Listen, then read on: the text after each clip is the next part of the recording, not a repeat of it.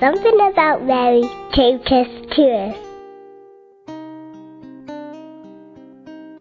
Hello, my name's Antony, in my 30s, and I'm from the UK. And I'd just like to uh, share with you about my relationship with Mary, Mother of God. Like most stories I've heard to do with Mary, when I was younger, I um, had a you know a bit of trouble relating to Mary being the Mother of God.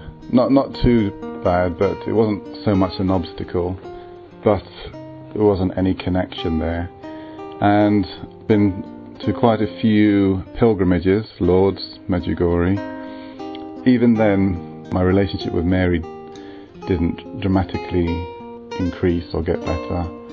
And I don't even know how or when.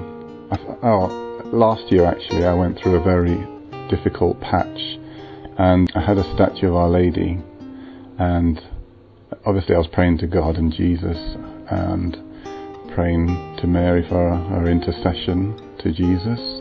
But I, I did feel a lot of comfort when I used to pray to, to Our Lady, to Mary. And from then, all of a sudden, my relationship with her suddenly became real.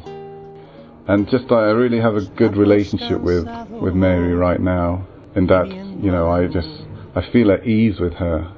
And, you know, because God can be scary at times. I mean, He is, you know, all, all knowing. He is not only our adopted father, but He is King, He is Judge as well.